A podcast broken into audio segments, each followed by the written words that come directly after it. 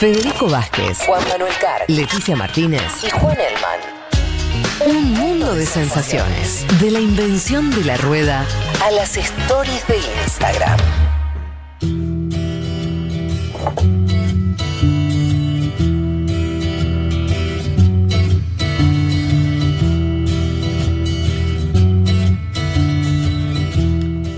¿Te parece, Leti? Sí, me parece que, que está buenísimo lo que vas a tratar hoy porque con lo que hablamos con, con Analía Durán, eh, Analía Durán y lo que nos vas a contar me parece que va a ser un elemento para comprender por qué la izquierda peruana le cuesta tanto posicionarse, ¿no? Totalmente. Bueno, lo decíamos un poco antes, que es muy conocido el caso de la toma de rehenes en la embajada estadounidense en Irán, que duró 444 días, y quizás no es tan conocido el caso que tenemos acá en la, en la región, para eso nos vamos al, 96, cuando gobernaba Alberto Fujimori, que lo comentábamos un poco antes, el 17 de diciembre de 1996, el que era entonces embajador de Japón en Perú, Morisika Aoki, realiza una celebración en su residencia, que para quienes por ahí no han estado en alguna de esas celebraciones, primero que las residencias son esos lugares tan grandes y hermosos en general, depende de cada país, pero tan lindos y grandes como, como suelen ser las embajadas. Y las celebraciones son un lugar donde uno va a comer, a tomar y hacer un poco de, de, lobby, hablar, ¿no? Suelen ir figuras políticas, suelen ir periodistas también, entre diversos sectores también de, de la industria y demás. Bueno, en este caso lo que el embajador estaban celebrando era el natalicio del emperador Akito y depende a quién se escuche, había al menos entre 500 y 800 invitados e invitadas que habían asistido a esta celebración por parte del embajador. Alto evento Lima, alto evento. Alto evento, grandísimo, sí, realmente. Año 96, remarquemos, ¿no? Para situarnos temporalmente. Sí, lo había dicho, 17 de diciembre de 1996. Eh, ¿Qué pasa? Bueno, en, plenos, en plena celebración escuchan una explosión y de repente aparecen 14 miembros que habían ingresado, en algún caso por los techos, en otros casos por las casas lindantes, 14 miembros de lo que era el movimiento revolucionario Tupac Amaru los hacen eh, tirarse al piso boca abajo y bueno, ahí se enteran quienes estaban participando de esta celebración que estaban siendo rehenes de mm. estos 14 miembros.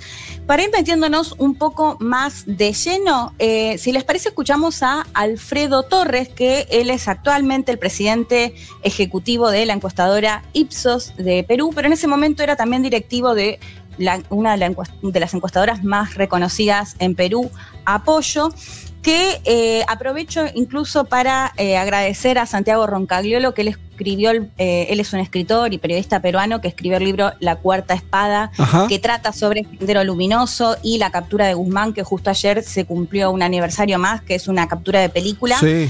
le agradezco a Santiago que me dio, el contacto de Alfredo, a quien vamos a escuchar ahora, que como les decía antes, fue uno de los rehenes y él nos contaba un poco cómo se dio esta toma y qué pasó con estos rehenes. Lo escuchamos. la noche del 17 de diciembre de 1996, 14 miembros del grupo terrorista Movimiento Revolucionario Tupac Amaru tomaron la residencia del embajador del Japón en el Perú. Nos encontrábamos alrededor de 500 invitados esa noche. No había llegado todavía el presidente Alberto Fujimori, pero sí se encontraba su hermana, el canciller y muchas altas autoridades. Entraron por una vivienda contigua que estaba vacía y por los techos. La captura fue muy, muy rápida y luego ya en horas de la noche decidieron liberar a todas las mujeres. Ahí, sin saberlo, liberaron a la madre del presidente Fujimori. Los demás no, nos quedamos, pero fuimos siendo liberados en sucesivas entregas, digamos, hasta que al final se quedaron con un grupo de 72 hombres que estuvieron secuestrados 126 días.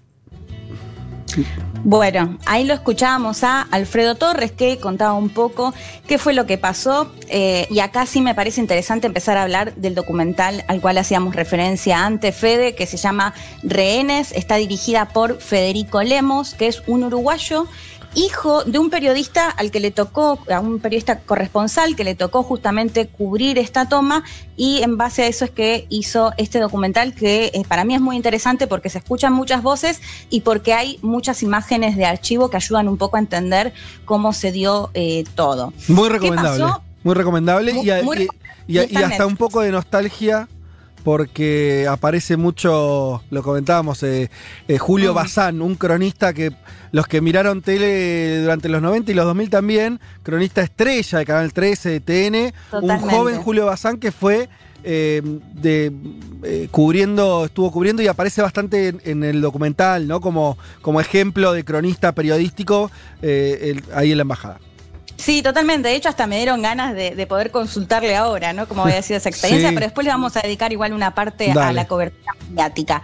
Eh, como les decía, bueno, este documental que se los recomendamos, ahí lo que planteaban es que cuando se tomó conocimiento de eh, la toma, lo que pasó fue que uno de los miembros de la Cruz Roja se acercó para negociar y lo que se logró a la hora, hora y pico mm. del comienzo de la toma es que 106 entre mujeres y hombres muy grandes, muy mayores, puedan salir. Entre esas personas es que se liberó justamente a la mamá de Alberto Fujimori. Hay que recordar que tanto la mamá como el papá de Alberto Fujimori eran japoneses, es decir, que la relación de la familia y de particularmente de quien gobernaba Perú en ese momento era muy, muy cercana. De hecho, hasta se esperaba la presencia justamente de Fujimori. Además, también estaban sus hermanos. Pero bueno, esto que nos contaba Alfredo de entre esas mujeres que liberaron, que liberaron a todas las mujeres, liberaron a la mamá sin darse cuenta, porque, a ver, este comentario va a sonar muy mal, pero como eh, secuestrador o persona que realiza a un rehén, qué mejor que tener a la madre del presidente justamente no, para claro. Negociar con eso. Bueno, entonces al, toque, toda esa gente queda. También por, me imagino, porque para los 14 que tomaron la embajada era muy difícil eh, gestionar a, esas, a, esos 500, 600 personas. Era más fácil quedarse con un grupo reducido, ¿no? Sí, muchísima gente, realmente mm. sí, muy, muy, difícil. Pero bueno, un poco lo que les resaltaba, los que les contaba antes, había eh, desde ministros a el propio canciller del país, Francisco Tudela, que va a ser quien se va a quedar hasta el final, va a ser uno de los últimos rehenes en salir de esta toma, pero bueno, para hacer referencia a quienes estaban, justamente quiénes eran los rehenes, como contaba Alfredo y como decías vos, muy difícil tener a 500 personas eh, de rehén.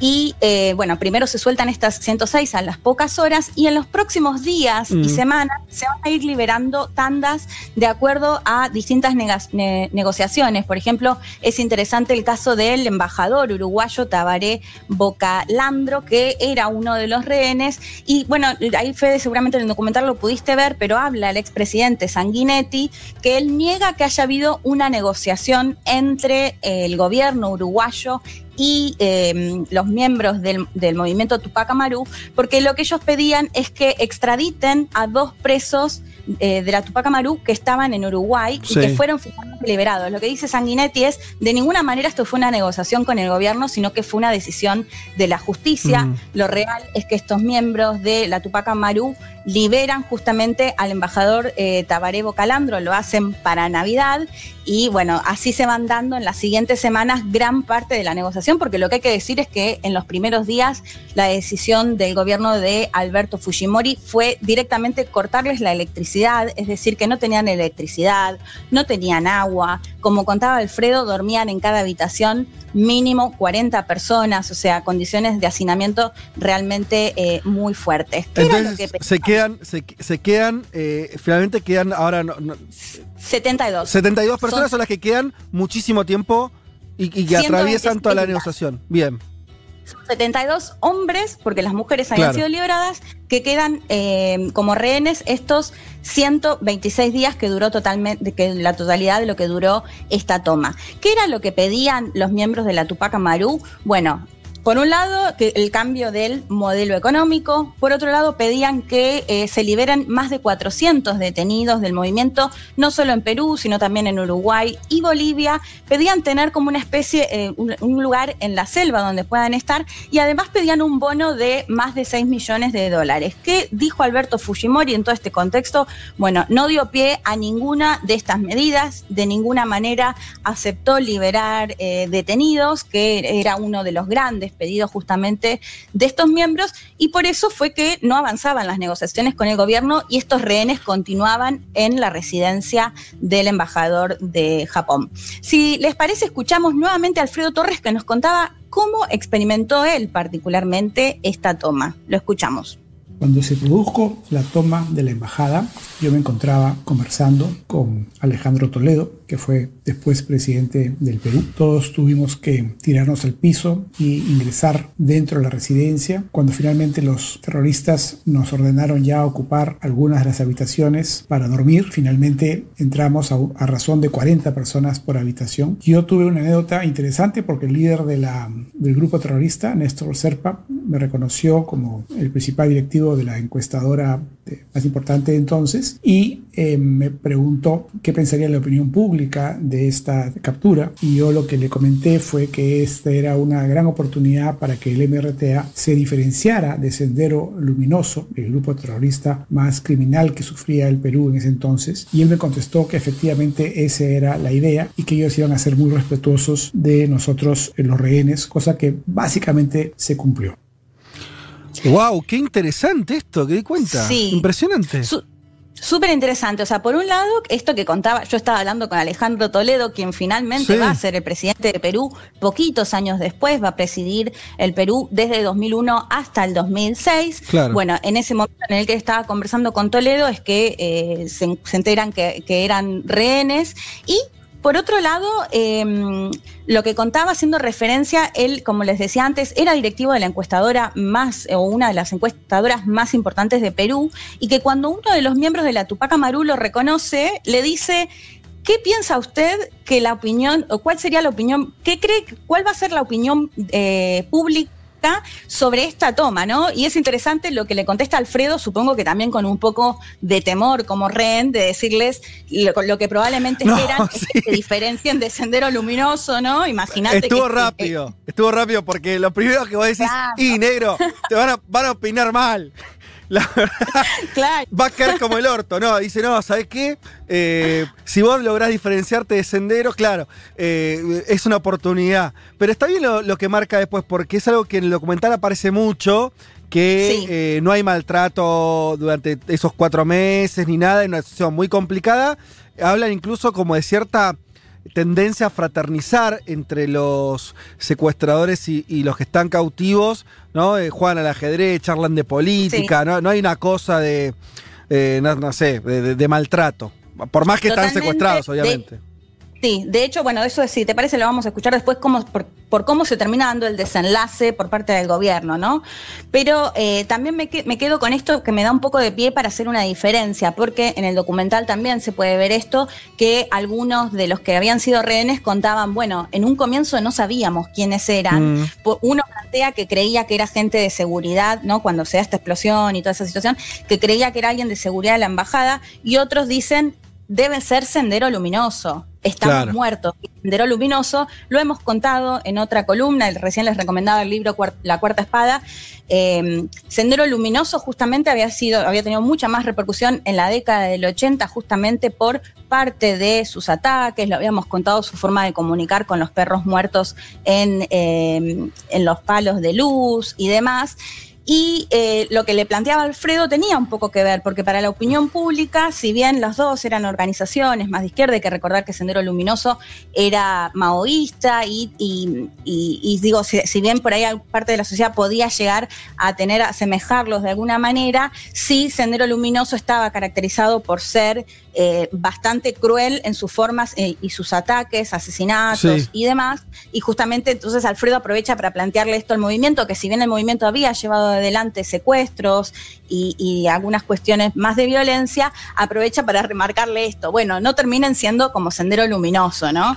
Eh, así que eso me, pareció súper interesante. Bueno, como lo comentabas antes, Fede, y mucho se puede ver en el documental, se empiezan a dar un montón de cositas de, color de cómo se dan todos estos meses de, eh, de la toma. Por un lado, pasan Navidad, hasta incluso hay un Papá Noel afuera de la residencia, porque como lo planteabas antes, la cobertura mediática fue realmente muy grande. Había cientos de periodistas que habían llegado de todo el mundo, dormían ahí en carpas. Otras de, las cuestiones que me pareció súper interesante que contaba, creo que era un camarógrafo, que decía la cantidad de dólares que terminaban pagando los canales para alquilar una de las ventanas de las casas linderas, que desde donde había un buen plano justamente para ver qué era lo que se podía ver desde la residencia, que en muchas ocasiones los rehenes se comunicaban a través de la ventana con carteles, mm. incluso se da esto de feliz Navidad que le gritaban los periodistas desde afuera y ellos contestándole con los carteles, gracias hermanos, feliz Navidad para ustedes, digo, toda una situación que bueno, si no fuese porque era una toma de rehenes, le daba bastante color a todo este asunto. Porque además duró tanto, duró tanto que hay una cotidianeidad, o sea, y no, no, es que pasaban cosas todos los días, ni había situaciones límites todo el tiempo, sobre la, la mayor cantidad del tiempo no pasaba nada, ¿no? Nada, de hecho los periodistas se planteaban eso, ¿no? ¿Qué informamos hoy si no pasa nada? O sea, siguen como rehenes y nosotros seguimos acá cubriéndolo. Bueno, lo que sí me pareció interesante es que intentó hacer el gobierno mientras tanto, porque ya lo dije antes, eh, Fujimori se negaba a ceder en los pedidos de los miembros de la Tupac Amaru y mientras tanto llevó adelante algunas medidas. Una de ellas, por ejemplo, fue colocar un montón de parlantes, que esto también se puede ver en el documental, y ponerlo, acá espero que no me digan que se me cayó el DNI, pero como lo plantean ellos, poner música heavy metal, ¿no? Que sabemos que es un método de tortura y que lo que buscaban justamente era cansar a, a estos miembros de la Tupac Amaru y que decidan em, retirarse. Bueno, lo que termina pasando es que terminan agotando a todos, a, quienes estaban adentro, a quienes estaban afuera y no se logra nada con esta medida de los parlantes. Por otro lado, eh, ingresaban personas a la residencia, ingresaba un obispo que me pareció una figura muy, clara, muy clave, que ahora voy a conversar más sobre él, y entraron incluso, se hizo una rueda de prensa con periodistas extranjeros que pudieron ingresar a la residencia y hablar directamente con los miembros, que yo pensaba y digo, qué situación tan incómoda que como periodista puedas ingresar, ver todo y no poder hacer absolutamente nada. Bueno, ¿qué era lo que iba haciendo el gobierno a la par? Construyendo una réplica de lo que era la residencia. Eso es un dato importantísimo para saber cómo se va a dar después la operación empiezan a construir literalmente una réplica de la residencia y por otro lado Fujimori empieza las reuniones con mandatarios internacionales, por un lado con el premier japonés, se reúne incluso con Bill Clinton y se reúne hasta con Fidel Castro, quien envía una carta a eh, estos integrantes del movimiento de la Tupac Amaru diciéndoles que Cuba podría recibirlos si logran, eh, digamos, abandonar esta toma. ¿Qué es lo que pasa ahí? es interesante porque eh, se creyó en las primeras horas que iban a aceptar este pedido de Fidel Castro y a los días se supo que eh, la habían rechazado porque consideraban que Fidel Castro en ningún momento les había pedido que abandonen las armas. Entonces habían tomado esto como una señal o, un mensaje para que no abandonen la toma y, deciden continuar con la toma. Como te decía, les decía antes, eh, el obispo Cipriani, que es quien ingresa a la residencia a llevarles, bueno, entra junto con la Cruz Roja, que son quienes les llevan el agua, la comida y demás, me pareció una figura súper importante porque por un lado, era quien le pedía a Fujimori que ceda, por ejemplo, la libertad de los presos, ¿no? Que tenía una, una, una postura bastante progre, si se quiere, o al menos a mí me sorprendió un poco la postura del obispo, que mm. se negaba, al menos según lo que cuenta él, ¿no?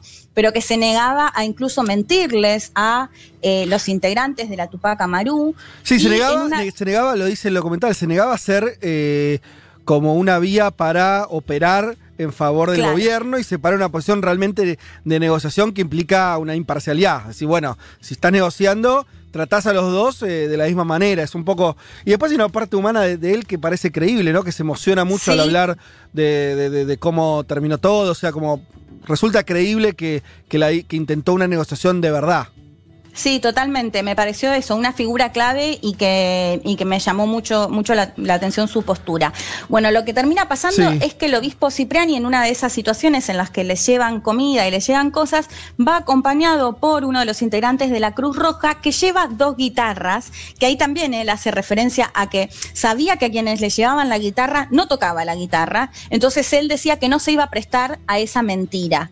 ¿Qué es lo que pasa? Bueno, en esas dos guitarras llevan debajo, lo que sería el apoyo, un micrófono. Y ahí es donde se empieza a avanzar justamente en la operación que después se va a conocer como Chavín de Guantar, que es la operación que el gobierno había eh, planificado justamente para sacar a los rehenes, a los 72 rehenes que estaban en la residencia del embajador de Japón. Y si les parece, escuchamos ya el último audio de Alfredo Torres que hace referencia a esta operación.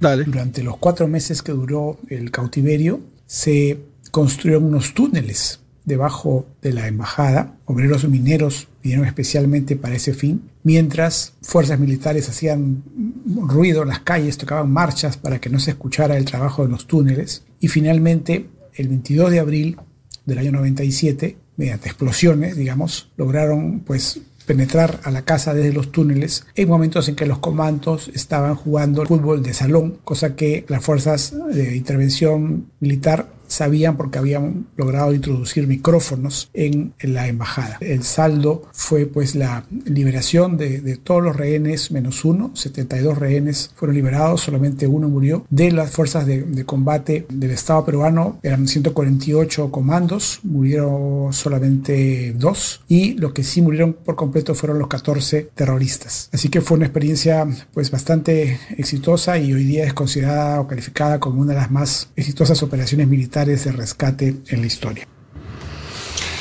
Bueno, ahí lo escuchábamos a Alfredo Torres hablando de esta operación que se conoció como Chavín de Guantar, que les contaba antes se había hecho una réplica de lo que tenía que ver con la residencia y eso ayudó al gobierno a conocer bien por qué lugares podían ingresar. Y para eso se construyeron túneles debajo de esta residencia. De hecho, esto que contaba Alfredo, se hacía ruido o se ponía música y demás para que los miembros de la Tupac Amaru no escuchen justamente los ruidos que se estaban haciendo para llevar adelante estos túneles. Bueno, ¿qué es lo que pasa el 22 de abril de 1997? Más de cuatro meses de cautiverio, logran ingresar eh, a través de estos túneles y por otros lados a través de grandes explosiones, todo esto también se puede ver en el documental, ingresan y eh, logran sacar a todos los rehenes, excepto un magistrado, excepto un juez, que eh, terminan asesinándolo. Esto se cree que pusieron al menos a cuatro jueces que estaban y les dispararon. Y bueno, uno de ellos eh, muere. Mueren dos soldados que habían ingresado en el marco de esta operación y asesinan a los 14 miembros de la Tupac Amaru.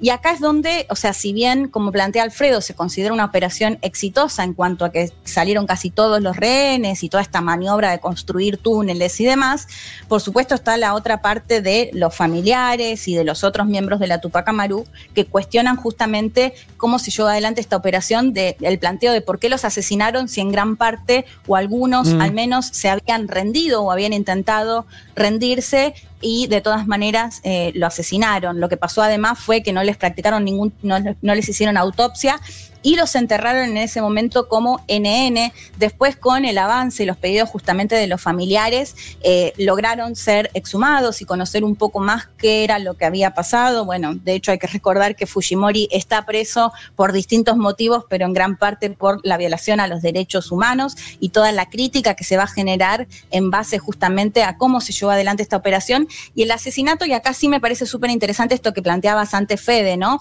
Porque los asesinan a los, a los 14 miembros y por más que uno, por supuesto, cuestione que hayan tenido secuestrado a 72 personas durante 126 días, lo real es que nunca se supo que hayan sido violentos o, bueno, por supuesto, no, asesinaron a nadie. Digo, que fueron muy respetuosos de eh, la vida dentro de lo que se puede, porque de hecho el obispo lo que contaba era que una de las cosas que más le costaba de entrar a la residencia era del olor que había, porque imagínate las, las condiciones de precariedad eran total. De hecho, uno de los de los que estaban en el documental contaba que una de las cosas que más difíciles era que les daban un vaso con agua para bañarse, es decir, que las condiciones eran realmente muy precarias. Eh, pero bueno. Sí, lo, que parece, eh, una cuenta sencilla hace dudar que si entra un comando con éxito y logra eh, salvar a todos los rehenes, salvo el, caso que estás nombrando, prácticamente sin bajas o con muy pocas bajas, sí.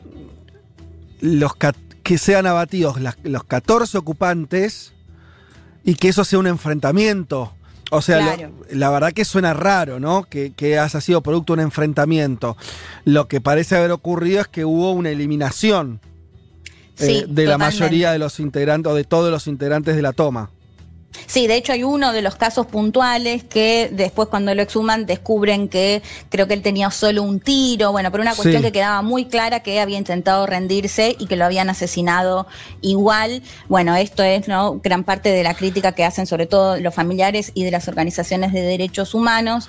Bueno, para parte de los rehenes fue considerado un éxito porque lograron salir y esto es lo último que comento. Como lo decías vos antes, Fujimori ya había dado su autogolpe en el 92, ya había tenido su primer gobierno hasta el 95, pero de todas maneras esto lo termina, eh, de hecho esto también se puede ver en el documental, cómo entra a la residencia con los muertos ahí, con los miembros de la Tupac Amaru muertos y él paseándose por al lado y todo esto transmitido, o sea, están los videos, se puede ver cómo eh, aprovechó justamente toda esta situación para demostrar en parte lo que era su discurso, ¿no? De venir a decir que él iba a terminar con el terrorismo, sobre todo por lo de Sendero Luminoso, pero bueno, se lo puede ver cómo él maneja esta operación como una especie de trofeo, de hecho, en otra imagen también se puede ver cómo él pasea con las personas que habían sido liberadas en un colectivo y él con la bandera gritando, se lo podía ver realmente muy eufórico y, te agrego una, imagen más. la población apoyándolo. Y una imagen más, que es él en los túneles, incluso hay fotos de, él en, los túneles, como,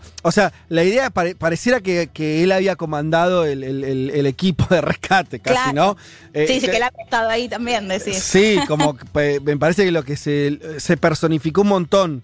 Eh, la, este, todo el operativo en él y obviamente lo que decís, eh, es obvio que yo me acuerdo en ese, cuando estaba ocurriendo esto, tengo patente la imagen que la tuiteé hoy, de esta que contás vos, que me parece la imagen que después estuvo en todos los diarios, de él subiendo por esa escalera caracol con los cuerpos al lado. Esquivando los cuerpos, o sea, la imagen esa es fuertísima. Mm. Sí, sí, sí. Este... literalmente los muertos en el piso desde hacía ya horas o incluso, un, no sé, un día. unos segundos, eh, Leti, más allá del caso, me parece que quiero que hagas alguna reflexión. Eh, porque era un poco la intención que, teníamos de haber tocado el tema de Perú antes, también respecto a la coyuntura actual que es eh, de qué manera, o sea, si cuando eh, uno entra en el detalle de esta historia y podríamos hablar de otras y de Sendero y demás, empieza a volverse un poco comprensible la dificultad de la izquierda.